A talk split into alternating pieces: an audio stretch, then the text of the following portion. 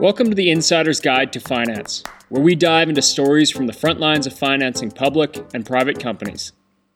I host seasoned CEOs, fund managers, bankers, brokers, and business experts who will answer your questions about how to properly engage investors, finance opportunities, and build outstanding success stories. We dig into the educational how to's and mechanics of structuring good deals. You'll also hear about strokes of luck, tense negotiations, and the pressures of closing, while also getting insights on how to best navigate the public markets.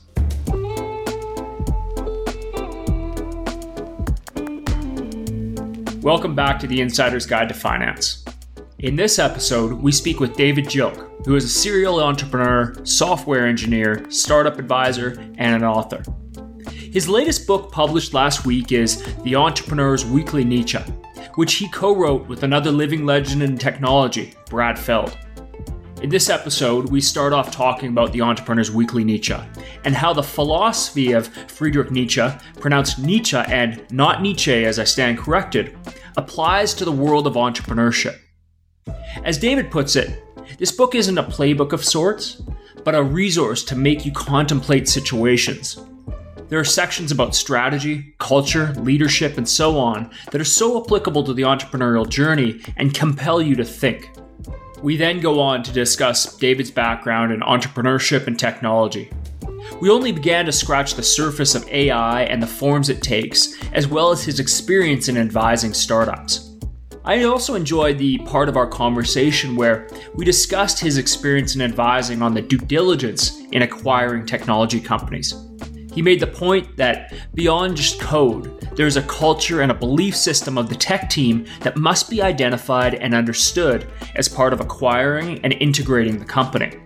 I feel this conversation could have gone on for hours. Enjoy this episode and be sure to grab yourself a copy of his new book, The Entrepreneur's Weekly Nietzsche.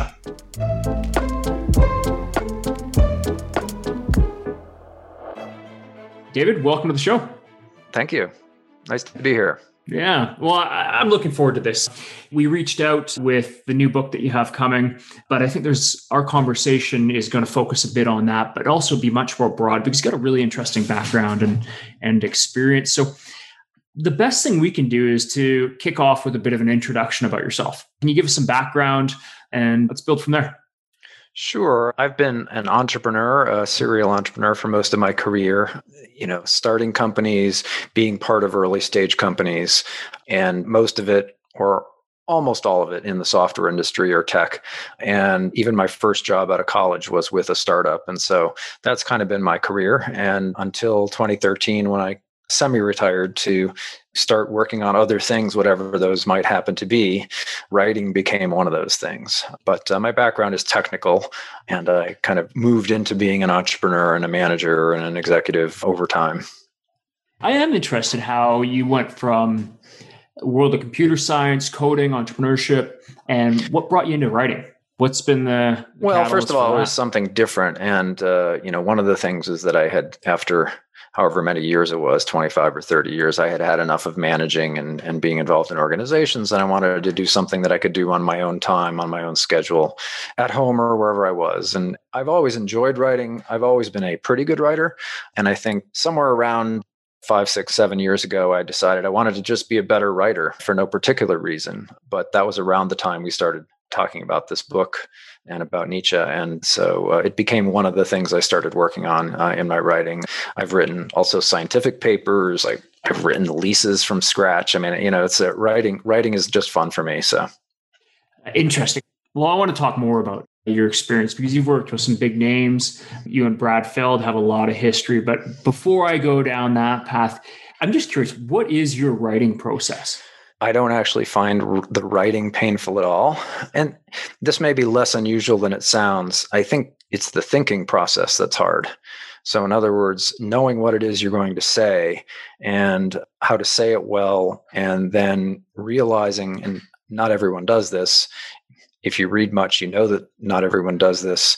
Critiquing your own work and also your own ideas, that part is can be very hard. But really, if I know what I'm going to say, you know, sometimes I'll write an essay, and I don't always do anything with them. Sometimes I just write them for the for the heck of it to see if anything comes of it. But if I know what I'm going to say, it, turning that into words is not hard. Now, I do also write poetry. I have a couple of poetry books self published, and uh, all of the buyers were friends, right?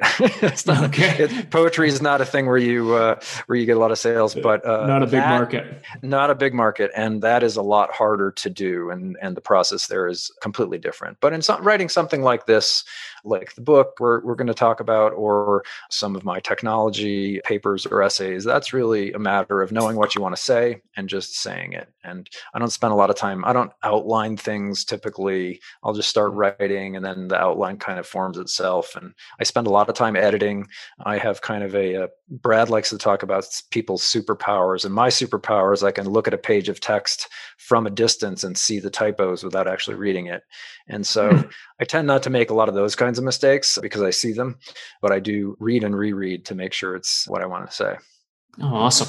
I am curious because you know you've, as I mentioned, you work with some really big names. Before we get into talking about the weekly Nietzsche, I want to hear some of the old stories. Like you and Brad have have had a long relationship, business partners in the past.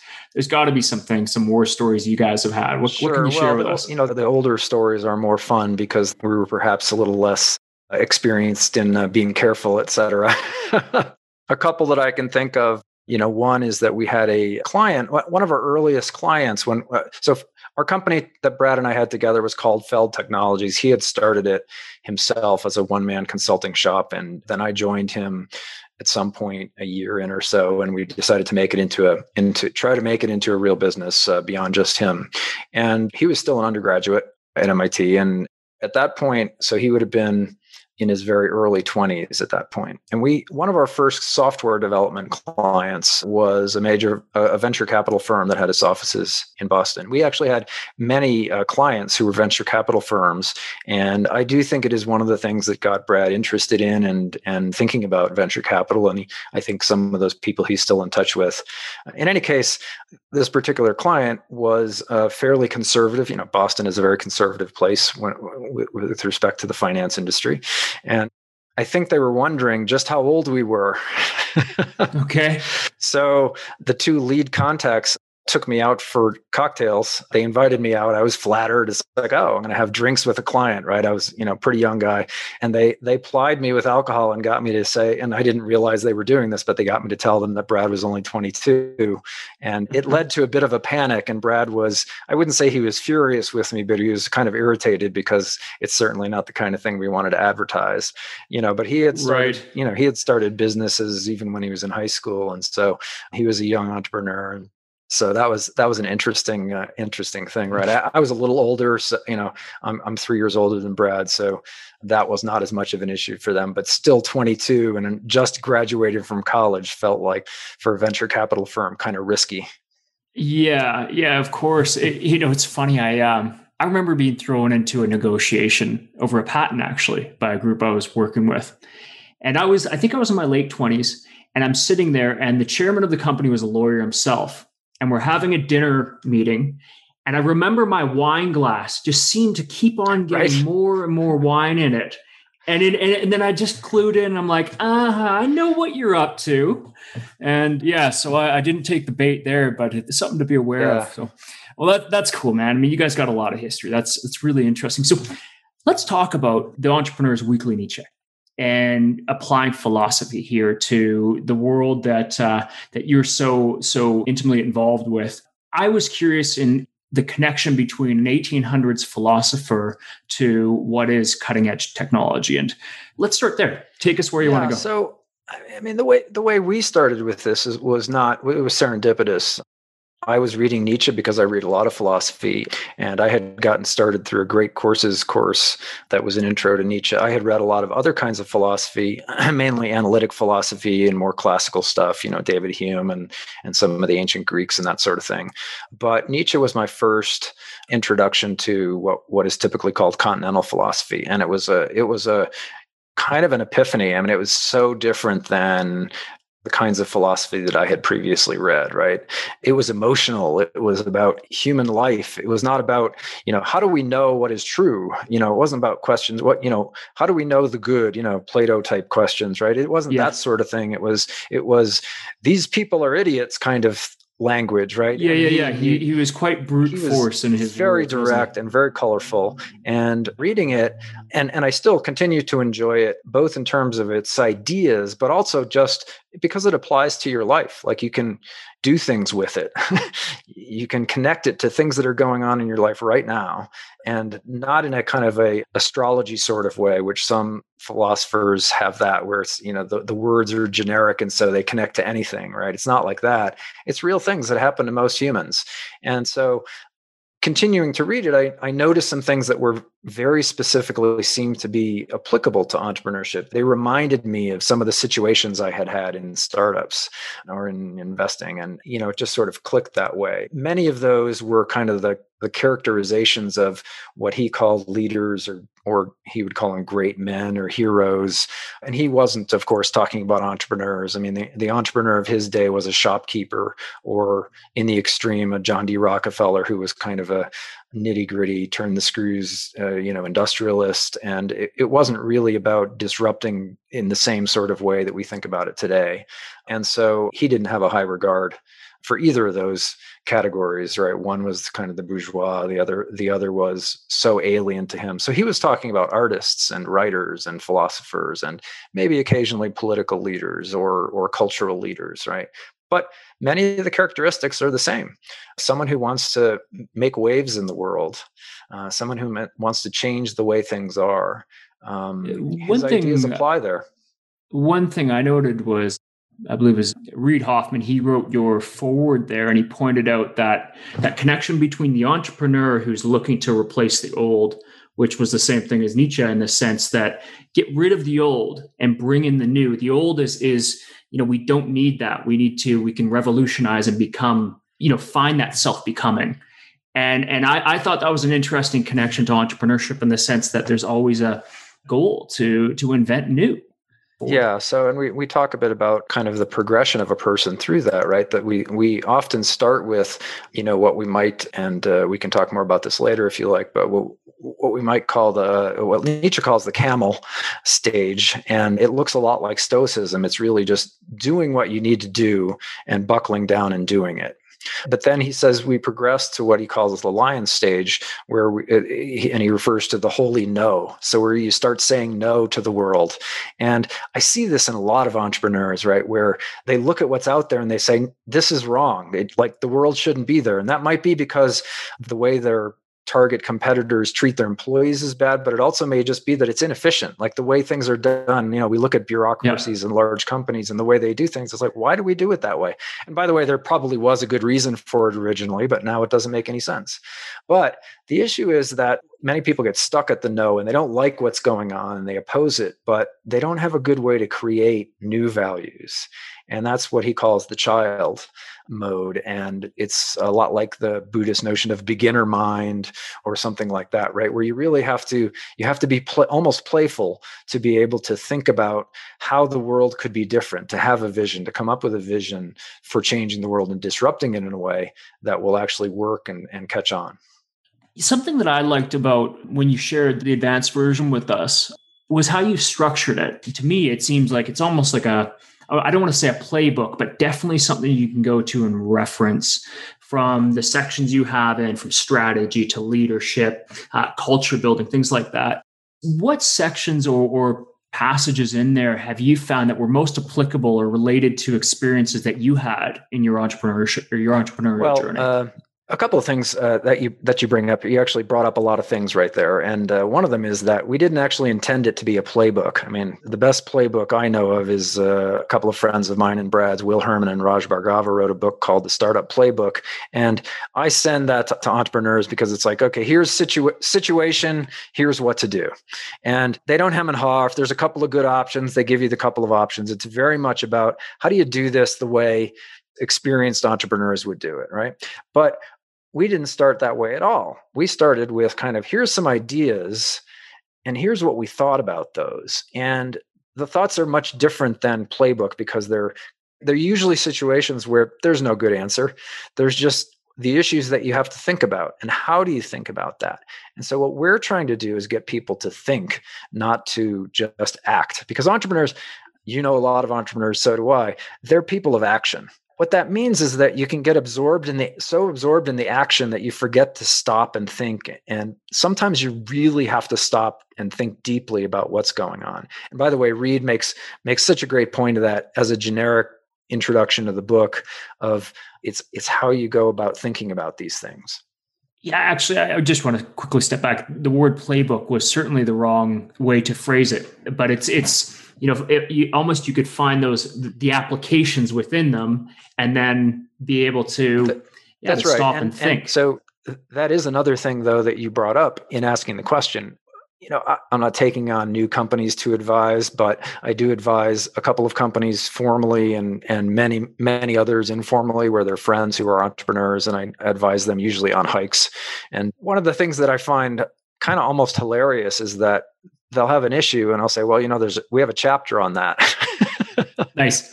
and so the things kind of there's no attempt in the book to be comprehensive. It doesn't have answers to everything. It doesn't have doesn't even address you know anything consistently you know it's categorized but there's no idea that you'll read this book and you'll know what you need to know about entrepreneurship. It isn't like that at all.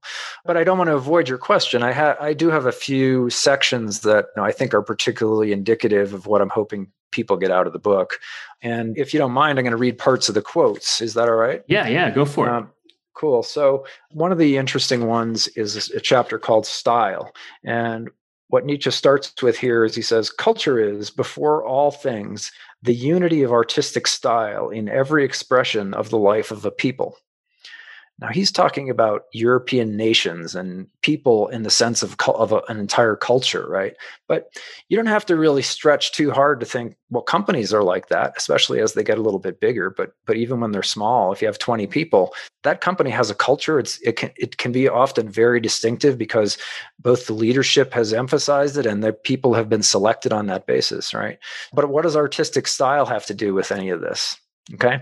And the narrative, the entrepreneur narrative in this chapter uh, was written by a friend of both mine and Brad's, longtime friend, uh, Tim Enwall, who both of us respect a lot for his, I think, among many other things his thoughtfulness. He's he always thinks hard about stuff. He doesn't let anything go. Uh, mm. he's very analytical and he tests things out. And he didn't agree with this at, with our essay at first. And uh, i won't get into what the chapter talks about but he didn't agree with kind of our what we tried to assert in the chapter. And then he started writing his narrative and that was fine we we have several narratives where the person basically disagrees with us right and that's right. that's yeah, part yeah. that's part of this book is that you're supposed to think not find an answer in right. in the book eventually you need to find the answer as an entrepreneur but we're not going to always give you an answer and tim started writing his narrative and realized that part of what we were saying he now agreed with. He realized what we were really trying to say. And so he evolved his own thinking just by reading the quote in the essay and thinking about it, right? Well, the reason I bring up this chapter is because that's exactly what we want the reader to do, yeah. right? Yeah, we yeah. want the reader to say, that's not right. And then think harder about it and say, well, actually, though, part of it is, or go the other way right? Read what we say and think yeah they've, they've got it. This is pretty obvious and then go wait a minute. They missed this. My situation is different. And how is it different? I think we accomplished that with a lot of the chapters. And to that end the meta example is a chapter called obsession and the beginning of Nietzsche's quote is The passion which seizes the noble man is a peculiarity without his knowing that it is so the use of a rare and singular measuring rod, almost a frenzy, the feeling of heat in things that feel cold to all other persons. Does this sound anything like any entrepreneurs you know? no right? kidding, eh? Right? No kidding. Yeah, yeah. Now, here's what's Yeah. interesting is in a fairly late stage of the book, I don't know if you know this, but Brad has written on his blog quite a number of times, and he talks about this regularly about the, the difference between passion and obsession.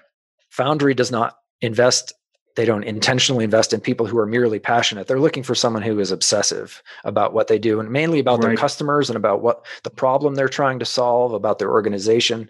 So they want obsession, not passion, because passion can be misdirected. It can be kind of all over the place. It's an intensity without necessarily having any focus. Okay. It feels like passion is is on an emotional level, but obsession is just to a whole new level. E- Eh, yeah so there's a difference in degree but there's also a qualitative difference in in what they are. So people often talk talk about entrepreneurs as being passionate but and and brad makes this distinction right? So so we're at a fairly late stage of the book and editing it and and one of the things i decided to do is i wanted to go through the book and make sure i fixed any references to passion where we really meant obsession and that kind of thing right?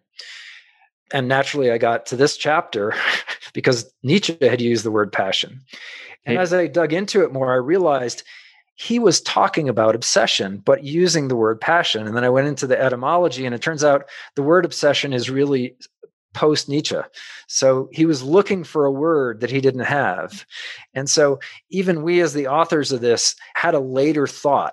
The, the thinking process it made us think harder about what obsession was and so i gave you the example of tim enwall and his thought process but even as the authors, we missed things and, and had further thoughts that really reinforced what we were th- trying to do, and realizing that Nietzsche was trying to do it too.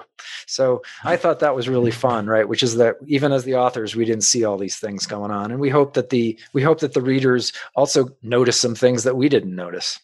In hearing this, I think it would have be, would have been really fun to be a fly on the wall to hear the discussions and debate between you two as the authors in putting this together and probably the evolution of your own thinking as this came together as well puts the brain to work yep well what's funny uh, you know brad and i are very very different people and yet what's funny is that intellectually we often land in the same place independently and so the discussion on this was pretty simple it, it was and by the way, we mostly talk in email. I don't know how you, well you know Brad, but he prefers email to anything.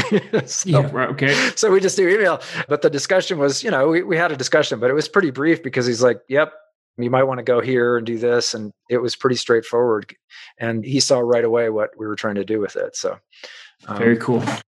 I want to ask you some other kind of categories of questions about your experience and, and not all related to the book but for the listeners now where can they find this book and when is it available and yeah what can they do? Sure thanks for asking so, first of all, it's available for pre order now for the Kindle edition on Amazon. And it, it, actually will be delivered next Tuesday, May 25th. And the paperback edition should be available at that time.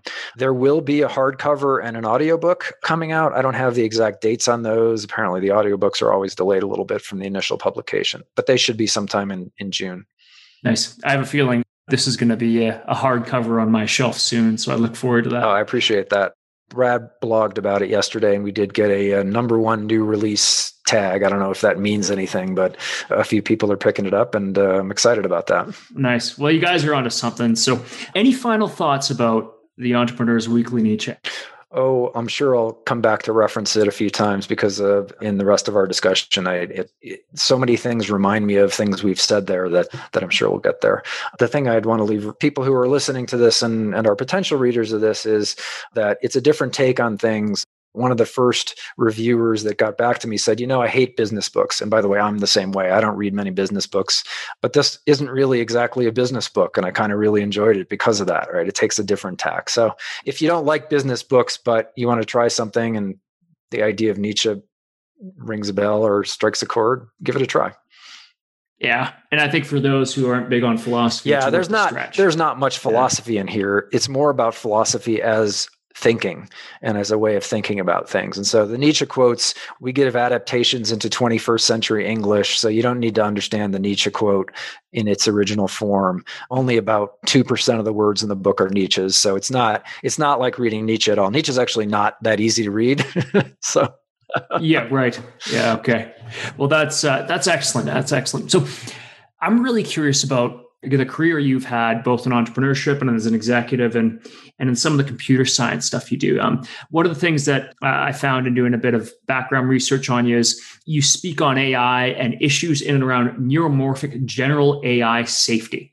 Yeah where can we go from there? What is your experience and what do you what do you see coming? Sure. So my interest in this goes back to college era. I took an ai class at mit as an undergraduate. I was extremely disappointed. It seemed like they were completely missing the boat on how to make it work. Oddly enough, many people in AI still see things the same way as the folks did then, but not all. I've for a long time thought that if you're familiar with the term reference implementation, a lot of times a vendor. Uh, will, I have to say, no, I am not. Okay, so a lot of times a vendor of a software product like an operating system will build a reference implementation of the hardware so that the underlying system that controls it uh, has somewhere to be demonstrated. But they're looking for people to build their own hardware. So google's products are actually popular but in some ways the pixel brand is the reference implementation. Like here's how to do android right and we're going to price it twice as much as you're going to charge so that you know it doesn't really compete with you right?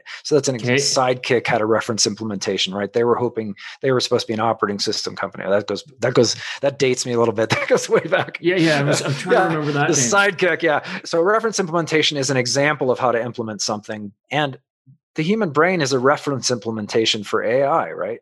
I mean, it's it's the one example that we have of what we might call general intelligence. It's the only hmm. example we have. Yes. And yet they keep trying to build people keep trying to build AI in different ways instead. So neuromorphic AI is in a very general sense is why don't we build the way we already know can work? And in essence replicating somewhat as much as we know about the human brain and how it learns? Yeah well that, it, this talk could go a long distance in this direction right? So we don't want to get okay. too deep into that but but yeah basically i mean it, it, there's a question of what's the right level right? We're not going to we're not going to actually implement it in biology because that actually is already done. We're going to implement it probably in silicon, but then what's the right level of abstraction to deal with it, right? Do we have neurons? How uh, biologically realistic are those neurons? Or maybe maybe we don't have neurons at all. Maybe it looks more like a deep learning network, right? Which by mm. the way does actually look a lot like the occipital cortex. And so there are all these questions of what's the right level. And I got very interested in this whole area uh, in the early 2000s. I uh, started taking a couple of graduate classes and I ended up working with a professor at the University of Colorado Boulder, uh, Randy O'Reilly.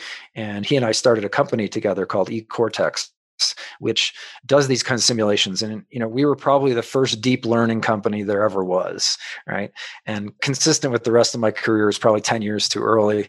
And the company still exists. It does research uh, programs for onr and other other defense agencies on very basic but it's very basic research on cognition and simulations the company wouldn't have succeeded at a product level. The technology we used was way too biologically realistic. And okay. so the processes were not efficient, but they also capture some things about cognition that typical deep learning nets do not. This conversation could definitely go down, um, yeah. you know, a deep path. and, and, and as somebody who is complete, you know, simpleton when it comes to the world of AI, it is fascinating.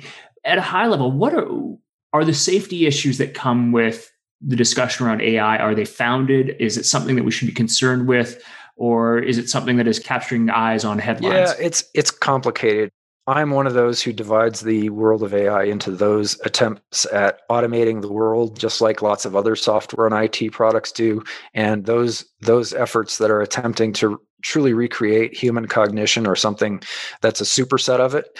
And in fact, I have a paper in Informatica about how pretty much it needs to have human cognition, human style cognition at a minimum to be able to be any kind of a threat to us kind of existentially. So there's there's two kinds of threats, right? One is things like autonomous vehicles running over pedestrians and credit scoring systems being racially biased and things like that, right? right? Where where it's it's really just automation and it does something that we don't want because it's running autonomously that's one set of things but none of that presents unless unless we actually uh, have never seen the Terminator and decide to just connect it to all the nukes, right? right okay. Unless we unless we do something truly stupid like that, you know, it's not an existential threat to humanity or anything like that. The other thing, but the uh, mm-hmm. the other side of it is if we recreate human cognition, and we actually are successful at doing that, then it's fairly easy to see that those systems will just ride Moore's law until they're superior to us, and there's a risk there, right? That kind of we're no longer the top top of the food chain on Earth, and right. this this is the longer term issue. But many people think it's not that long term, and I happen to be I happen to be among those that thinks we're decades away from that rather than centuries, and so it's fairly short term issue a, on a large larger scale and so so that's one of the issues i think about and i think about it specifically with respect to neuromorphic ai because i think that's the thing that will be first successful. In other words i don't think all the other attempts are i, I can't prove that they won't be but i don't have a a hunch that they're going to be successful and i think that recreating the system that we already have is probably going to get there first and so that's but it's different than the other kinds of approaches and so it has different characteristics in terms of how you teach it to not kill us basically. So from what i'm hearing is is one you're you're choosing neuromorphic that's the horse you're picking as the path which will be perhaps the most successful yeah it's, it's the path i'm picking it's the one i know the most about again i think if you have an if you have a system to copy you're probably going to get there first. Yeah yeah interesting. And there's no there's no ip issues right? I mean you know. Right yeah yeah okay. This question's more for entrepreneurs out there and our our listeners. You see a lot of pitches where it's just you know they have to weave AI into yes. their pitch, and you know it's so easy to balk at that and just be like, yeah, okay, you too. What advice would you have for entrepreneurs and those who are building companies about AI and and to actually deliver that statement with credibility? Well, if you're going to deliver it with credibility, it can't just be something that you've pasted on. There has to be real value brought by using the AI. Truth of the matter is, almost everybody's using AI for something now, not because of the pitch, but because they have to. if you're going to try to innovate, most data analyses, most systems are using using something somewhere that has an AI turn.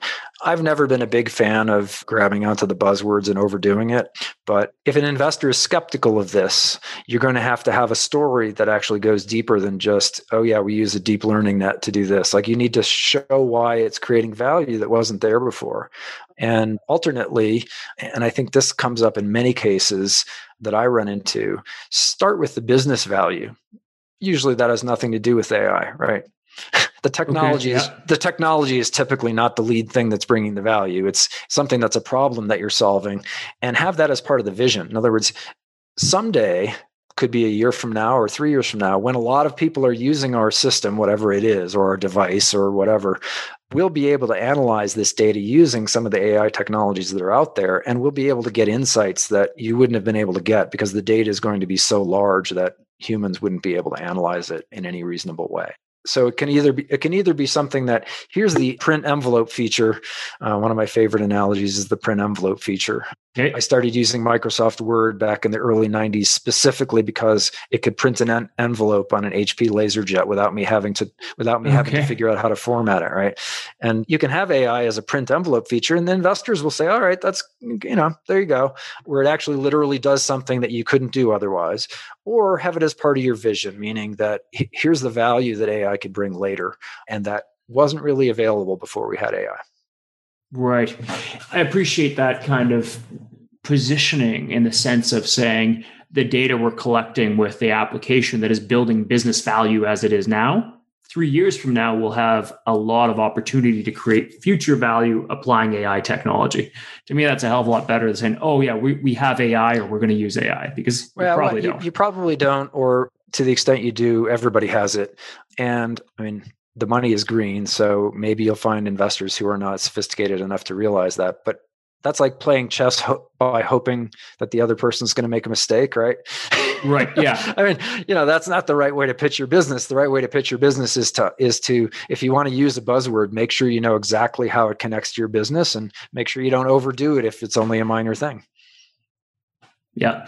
You know, something I, have learned and, and I think it's applicable to this conversation here is I interviewed a gentleman. His name is Rick Rule, and he's a, a longtime resource investor so investing in gold and and silver uh, resource mines, things like this. The way he explained how he evaluates those that are at the helm of a company was so nuanced to the fact like he would say if if you've got a director who is familiar with this certain kind of geology and rock and it's not related to the rock you're mining then the person's out they're of no value I don't want to see that. You better show me somebody who knows and has spent their career on a porphyry system, as an example, to bring a mining tournament. And I want to reflect on that because I think that there's no point in trying to bring somebody on, an investor who's just going to give you money if they actually don't have the, the sophistication to actually know what you're talking about. Because is there long term value in that person other than their check right now? Wouldn't you want to play at a level where you could sit down with somebody who's very sophisticated and and say, "Yeah, I get what well, you're saying." And then I'm not sure I agree with that. I mean, in some cases, It very much depends on the business. But whenever entrepreneurs ask me what characteristics they should be looking for in investors, my question number one is always what color is their money? Okay. because yeah. if the money if the money is green, that's the main thing. okay. Now, th- going beyond that though, people can only have so much expertise, right? And furthermore, when you bring on investors, depending on your level of experience as an entrepreneur, how much do you want your investors guiding your strategy for your business? Um, this can be a very touchy question. In fact, that's, a, that's a good point. It's one of the areas where investors and entrepreneurs get into the most conflict, right? Which is that the investors think the strategy X is good and entrepreneurs are convinced that it's not. And, you know, the investors have all this experience, but experience is by necessity about the past. On the other hand, uh, you know, I, Brad is the investor I've worked with the most as an investor. You know, Brad has expertise in a lot of domain areas, but he, he typically doesn't use it. right? Hey. What Brad has a lot of expertise in is what kind of things do companies need to do to be successful as companies? How do you build an organization? How do you pick a VP of sales who's not going to fail within six months? Right? Mm. Does hmm. that have a lot to do with the domain? It really doesn't. Now, sure, if you're building a device and and you're going to get it manufactured off sea, overseas, and you bring on a VC who has some experience in that, that could be helpful. But a, but it, but just as good would be a VC who knows some directors you can bring on as independent directors and help you with those sorts of issues or has some contacts in the right place who who can be not just people who are generalists who happen to have a little domain knowledge but actually knows the experts right? So that's those are very that's, different approaches. Yeah and I think too, you know, and, and I'm going to bring the weekly Nietzsche in, into this in, in a passage that I read in there about there's no one right way to do something and there's not always an answer. But in thinking that, I, I do want to say, but I, more to my point was that if the money's green, there's more value than just the color of that money. In, in my thinking, if if you can take it to the next level and find the people who are willing to write checks who have uh, can bring the value of experience or connections to play to that level.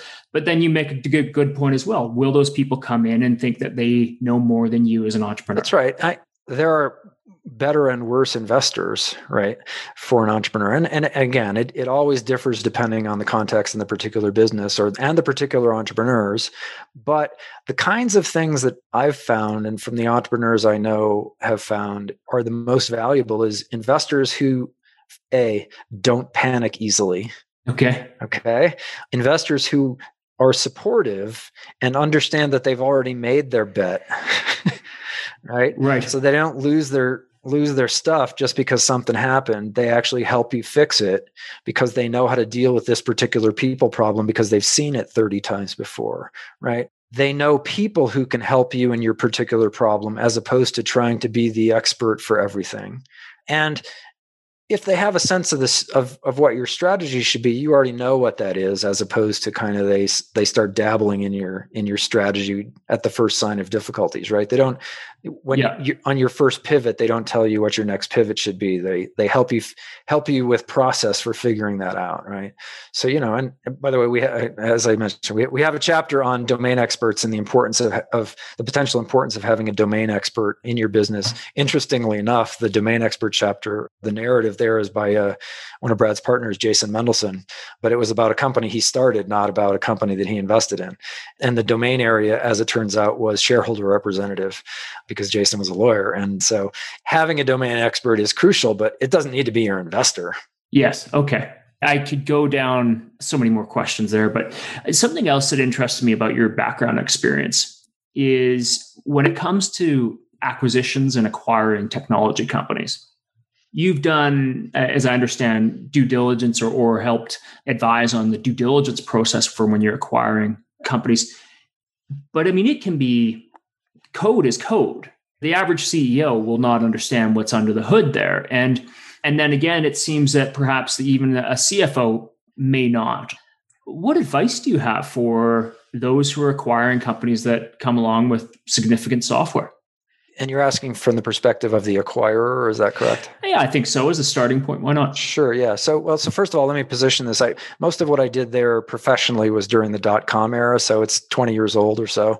I don't know that it's really changed that much in terms of what what one would do. I mean, what, so with technology diligence, the acquirer has a variety of objectives, right?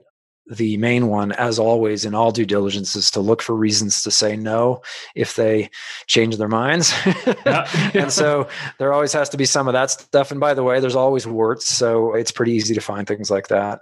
But more substantively, there's really two areas in evaluating technology through diligence the most important is actually the technology organization and leadership. So it's not the actual technology as primary it's been said about HP back in their halcyon days. The thing that they figured out that nobody had else had figured out that made them successful was that they knew how to keep building new technologies and turning them into products. They didn't have a technology and a product and just keep building new products out of that same technology. They knew how to commercialize new technologies and build them, right? Mm. So hmm. they had a, they had an organization that understood innovation right so that, i use that just as an example of you can't have that kind of thing quite in a startup because they're new at this but the organization and how they think about innovation and technology development and all that. Yeah, that, I see where you're going there. Yeah, that is crucial, right? Is, are these a bunch of people who've never really written anything before, but they hack together a thing and it sort of works, and and now we've got a product, or is it a company that actually like thought hard about what they were building in advance. Either way can work, but you need to know which one you've got. right. Right. And it's interesting. You can go on either end of the spectrum, right? In the one case, you're going to need to bring in some people who understand building technology that scales and that's reliable, you know, and that can be maintained, right? In the case where they've just hacked something together, they've built a product, got it out there, and people like it. Now we need to make it so that it continues to work and we don't have all these support issues and you can sell it the other side of it, if you have people who are very methodical and they've built something that's out in the market and, and it's well designed, they may get themselves disrupted within a year because they're not that innovative. they need some crazy people. They need some Nietzsches, right? In the organization yeah. to go play some crazy games and do some crazy things and watch what the world is doing and what kinds of things are coming down the pike. So, knowing these things about the organization and what it's like, and crucially, in a technology organization, there's usually a personality or two that's potentially a problem. Those kinds of problems take a variety of forms. A common one, for example, is that you've got a young, very smart technologist who's never managed anybody and is going to be the manager of the engineering team. Right. Oh, she's never done that before. right yeah. that's a weak spot right? Because you don't and you have to evaluate the ego those kinds of issues. How is this going to go? How receptive is that person going to be to be being replaced and put into a kind of individual contributor role so all these kinds of things in the organization now on the technology side it's really a matter of just assessing maturity through some work that i did with my company eCortex I learned about the technology maturity curve or, or grading scale. Okay. Um, and, you know, there's different levels and they're fairly specific about what each level means. And you're like, okay, this is a level five. Here we are. But I did that sort of more intuitively back back in those days. And and the idea is, you know, how mature is this? How mature is this? I always looked at code. I know how to look at code. It didn't matter what language it is. You can tell crappy code or good code no matter what the language, right? You can see that they care about it or that they didn't care about it, that they knew what they were doing or that they didn't know what they're doing. One time I actually I was doing tech diligence and they showed me some code and I saw a Y2K bug, which tells you about what time. Yeah, yeah, yeah. Yeah, I'm like, hey, you have a Y2K bug there. so that you know, uh, they they knew I was looking, right? The main point of that is they knew I was looking. And later on, here's an interesting one de rigueur is i looked at their licenses you know are they are they careful with their open source licenses that they deal with? Do they do they have a bunch of gpl code that's actually going to make them have to open source the whole product right? Oh wow and, uh, okay. you know yeah you say oh wow that's a whole other conversation that, we could get into because i didn't even realize yeah, there's a that's something that issue here. started coming up in the early 2000s and some companies are very diligent about it and they pay and they teach their engineers what to do and they pay attention to it. Others just let the engineers download whatever the heck they want and they, the engineers have no idea what they're working with and you can really cause yourself problems. It doesn't usually cause problems while you're just in the heat of the, of the business, but in an acquisition, it's almost always in the reps. In fact, they'll they'll call it out. They say you won't that you haven't used any GPL or copyleft things. So these are the kinds of things that yeah. You know, I'd look at any patents that they'd file, and probably ninety percent of cases they weren't actually using the patent; they just talked about them. But those, those are the sort of things I'd look at on the on the IP side. And, you know, are they innovative? Is the work that they're doing here genuinely innovative, or are they just kind of getting by? And so those are the kinds of things that I, I would look at. Really interesting, really interesting. It's a lot more nuance there that I that I appreciate and something that I I recall back. My background's in finance and doing M&A work and I always, you know, I look back and it's like we never put enough thought into the technology debt of bringing something on, acquiring a, a company and recognizing the amount of work it's going to take to keep that piece alive or to keep that thing going. And I think that that for perhaps for entrepreneurs or management teams, they they fail to realize that code is not just something that you set it and forget it. It's constantly needing to be taken care of, if you will. Yeah, it's not it's not a thing; it's a process. okay, and, uh, yeah, yeah, and uh, it's a, or as Nietzsche would say, it's a becoming. Um, yeah, okay, and uh, that's right. And you know, technology that's an interesting problem. If you're doing things right, you always have some. And the question is for an acquirer, if we're still on that topic, for an acquirer, the real issue is what are you going to do with the technology, right? If you're buying it primarily for the team and you're probably going to shelve the technology, well, you don't care that much. If you're going to integrate it into your own products, like fairly tightly, well, then you need to look at it very closely. And there's a good chance that you're actually just going to want to rewrite it. And by the way, I can promise you, I think I can safely promise you that if you give the developers the opportunity to rewrite what they've built, they will be so excited. You'll that that in fact, I, am just making this up now, but it occurs to me that the best way to keep the technical team intact is to say we're going to give you the opportunity to rewrite all this stuff.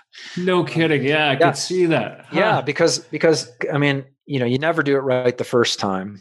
The second the yeah. second time, you know, you kind of fix a lot of the problems, but you still miss a bunch of stuff. And after that though you really know how to build it right and sometimes you're going to have to rewrite it but the other thing is that if there's a lot of technology debt and developers in one-on-one sessions they will tell you about the technology debt because by the way if there's a lot of it they've been telling the product managers and management about it forever they've been complaining about it and they'll always complain about it. They're engineers. They like things to be perfect. Yeah. Um, but get the engineers in on one-on-one one-on-one sessions and they will tell you all about the technology debt. You don't have to like drag it out of them. Um, yeah you know, yeah they and, might have uh, and so yeah, okay. you know and you can ask it in better and worse ways. You can say well what, what would you change in the code if you had to uh, if you if you had the opportunity to? And they'll tell you. And so you can assess whether that stuff is really important stuff or not. With the progression of agile one has to be a little bit careful because agile has in my opinion been taken too far in some cases where the customer's immediate needs are the only priority. Right and okay. I, I understand where that comes from and in some ways there's a truth to that but if you think think more deeply about it as my book encourages you to do about everything, right? Your code is eventually going to end up being a kludge tower, right? It's going to be a bunch of hacks that just yeah. did did things quickly because we had to get this out.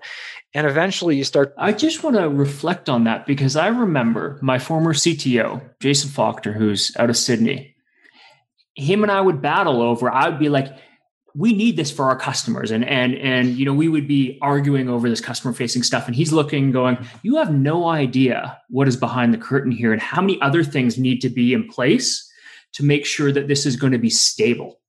So the resources of, of as he would say deck chair moving on the kind of the front customer facing stuff versus the technical foundation other stuff that was taking resources frankly as a young entrepreneur i didn't realize that. And too many years later, I'm now realizing. Oh, yeah, really I mean, good you lesson. Could, you know, it's it's like many things. You can do that for a while, but you can't do it indefinitely because things start to get shaky.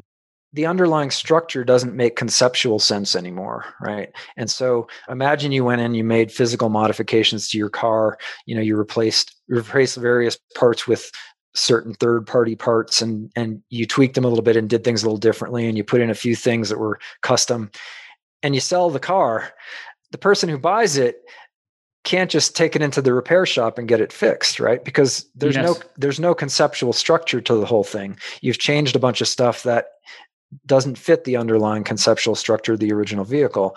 And so to fix that, you either have to understand what that person doing the modifications had in mind or you got to start over. And so you do eventually reach that point where it becomes a Jenga tower. And you know, if you pull another one out, it's gonna things are gonna come come crash into the ground with a big noise. Very interesting. I, I almost want to. Well, I want to request another interview with yeah. you to continue down this this topic, but we're pushing on time here. So, besides your book, the as the latest that is coming out, what other books have you enjoyed? What do you enjoy reading, and and what's been? I have a little button that I I don't really wear it, but uh, it says I read dead people. So okay. Uh, yeah, so I've actually recently read a couple of contemporary nonfiction books and been kind of disappointed. So I tend not to read recent stuff. I like to read stuff that's outlasted the ages. And, and so just from the perspective of the book, if people read the book and they'd like to read more, like to start reading actual Nietzsche, I usually recommend Human All Too Human, which is probably one of the more accessible books. Uh, a lot of it is aphoristic. So they're just, a lot of it is just quotes. It is not the first thing that I read, but the book that I'm reading now, nonfiction, is Ralph Ellison's living with music. I'm a big jazz fan. Ralph Ellison, perhaps better known as the author of Invisible Man, but he was a musician as well as an author, and he writes about the jazz era of the 1950s. And uh, so that's kind of that's kind of fun and really interesting perspectives. And finally, a very uh, something that's very old and very current that I read last year was uh, Daniel Defoe's Journal of a Plague Year. It was fascinating to read this about the year 1667 and to see how much it had in common with exactly what we were going through and yeah. the same types of attitudes the same types of disagreements the same types of kind of government struggling to figure out what to do polarizations, polarizations um, and, and, food supply questions you know uh, and even the things they talked about which they sort of knew what things would be a bad idea to do and which things were relatively safe even then right? It's the okay. same thing you know? Yeah. And uh, you know the only thing they didn't have is the hope of a vaccine. So their only hope was that the visitation would end as they called it. You know of course it was in those days it was every pretty much everyone believed it was brought by god for some punishment. But it was really a fascinating history. And defoe's not without his opinions as to what they should have done. And you can see his equivalents today in terms of what uh, what people think we might might do or might have yeah. done. That's really cool. I, I, do like history. Um, we did an interview with a gentleman who wrote a book called The Big Reset, as seems to be popularized now, but spoke a lot about the history of, of money sure. and uh, fiat currency. And man, I just love diving into that stuff, you know, back even to the 1200s. So, and what's that saying, or the quote, uh, history doesn't repeat itself, but it rhymes, I think is fitting. Yes. Well, of course, Nietzsche would say with the eternal return, everything comes back and plays itself exactly as it did before. So, um, you know, uh, you can nice. you can play it that way too. And and really, yeah. this this rhyming is definitely something we can notice. Very cool. I've really enjoyed our conversation here. I'm looking forward to seeing the success of the Entrepreneurs Weekly Nietzsche. Any final thoughts for the audience, David? You know, uh, we talked earlier about obsession, and I think from an investor perspective, I mean, I think this is one of the more interesting things, which is that most executives and entrepreneurs have some sort of obsession, and I think it's it's the diving deep part is what is it that they're really obsessed about, right? If you're trying to evaluate a publicly traded company and you see that the CEO is very hard charging, that doesn't mean she's hard charging in the way you want. right? So you want obsession, but then you have to look at what, what is the real obsession underlying it? Is it is it fame? Is yeah. it ego? Is it making the stock price go up? Is it bringing value to customers? Is it the product? And some of those can be good and some of those are bad. But but understanding the obsession of the CEO in detail is, I think, maybe one of the best ways to evaluate any company. Awesome. One other thing, how can people follow your work? Oh, Where can gosh. they find you? I guess my Amazon author page or my I put most of my stuff up on jilk.com. So in one form or another, it's a li- just a little website with my publications and some of the things I've worked on. Great. I'll put the notes there, or put that in the show notes. And otherwise, thank you so much. Thank you, Corey. I appreciate it. Thanks for listening to this episode of The Insider's Guide to Finance. If you enjoyed what you heard, please share this with your friends and colleagues so they can benefit as well. You can also subscribe and leave a review on iTunes or the Play Store. Your support there is really appreciated. For future episodes, if there's a question, topic, or specific person you'd like me to interview, feel free to reach out. You can connect with me on LinkedIn or through my website at creativereturn.ca.